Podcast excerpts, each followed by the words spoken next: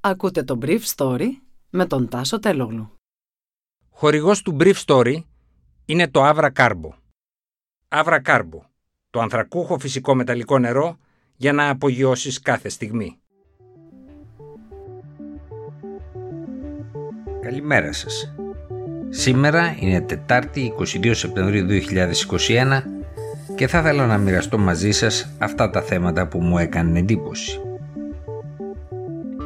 14 φορές έναντι του 2020 ανέβηκαν οι τιμές του φυσικού αερίου στην ευρωπαϊκή αγορά.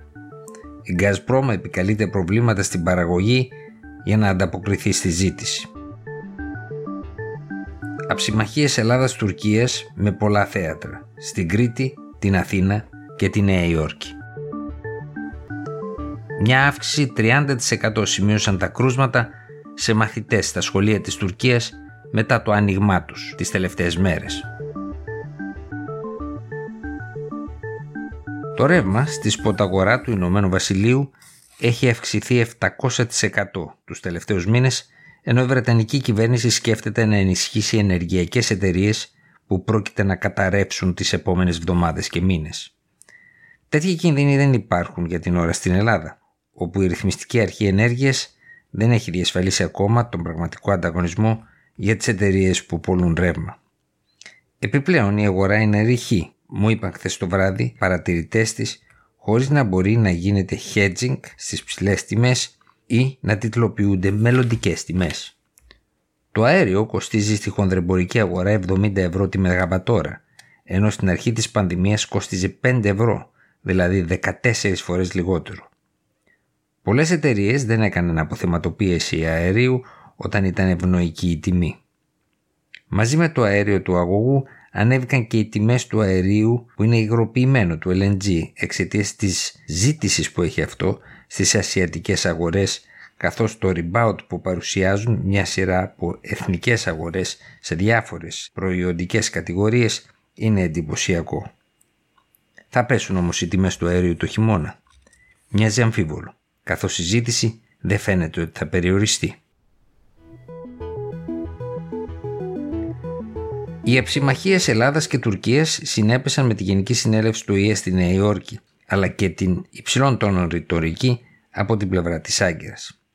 Χθες ένα τουρκικό πλοίο έπλευσε μέσα στα ελληνικά χωρικά ύδατα στην Κρήτη. Η καθημερινή την Κυριακή είχε αποκαλύψει ότι το πλήρωμα του πλοίου Nautical Geo είχε ανεπιτυχώς προσπαθήσει να προχωρήσει σε έρευνες για τη χάραξη της πιθανής μελλοντικής πορείας του αγωγού EastMed σε αποστολή που είχε αναλάβει με εντολή στην Ελλάδα, την Κυπριακή Δημοκρατία και το Ισραήλ. Η Τουρκία αμφισβητεί την νομιμότητα των ερευνών και κάνει ό,τι μπορεί για να τις παρεμποδίσει. Ταυτόχρονα οι Τούρκοι ψαράδες επιδίδονται στο αγαπημένο τους σπορ του Σεπτεμβρίου, να ψαρεύουν δηλαδή μέσα στα ελληνικά χωρικά ύδατα. Την ίδια ώρα, ο Δήμαρχος Κωνσταντινούπολης Εκρέμ Ημάμογλου επισκεπτόταν χθες μαζί με τον ομόλογό του τον Έλληνα Πρωθυπουργό Κυριάκο Μητσοτάκη για να συζητήσουν ζητήματα χαμηλής πολιτικής και συνεργασίες σε προβλήματα όπως η κλιματική αλλαγή. Την ώρα που εξελίσσονταν οι επαφές του Ιμάμογλου στην Αθήνα, στη Νέα Υόρκη, ξεσηκώθηκε θύελα στις τάξεις του ομογένειες εξαιτίας της παρουσίας του Αρχιεπισκόπου Αμερικής Αλπιδοφόρου στα εγγένεια του τουρκικού σπιτιού στη Νέα Υόρκη πλάι στον ηγέτη του τουρκοκυπριακού ψευδοκράτους Ερσίν Τατάρ. Σύμφωνα με πληροφορίες μου, ο ελπιδοφόρος είχε προειδοποιηθεί από Έλληνα αξιωματούχο να μην παρευρεθεί στην εκδήλωση καθώς έτσι θα νομιμοποιούσε την παρουσία του Τατάρ. Να σημειωθεί ότι στο τουρκικό σπίτι των 36 ορόφων υπάρχει και ένας όροφος, τον οποίο καταλαμβάνουν οι υπηρεσίες του τουρκοκυπριακού ψευδοκράτους. Τελικά, ο Αρχιεπίσκοπος Αμερικής αποφάσισε να πάει στην εκδήλωση και στη συνέχεια να εξάρει τη συμβολή του στην επαναλειτουργία της θεολογικής σχολής της Χάλκης με ανάρτησή του. Οι αντιδράσεις Ελλήνων, Κυπρίων και Αρμενίων των Ηνωμένων Πολιτειών δεν αναμένεται να αμβληνθούν τις επόμενες μέρες.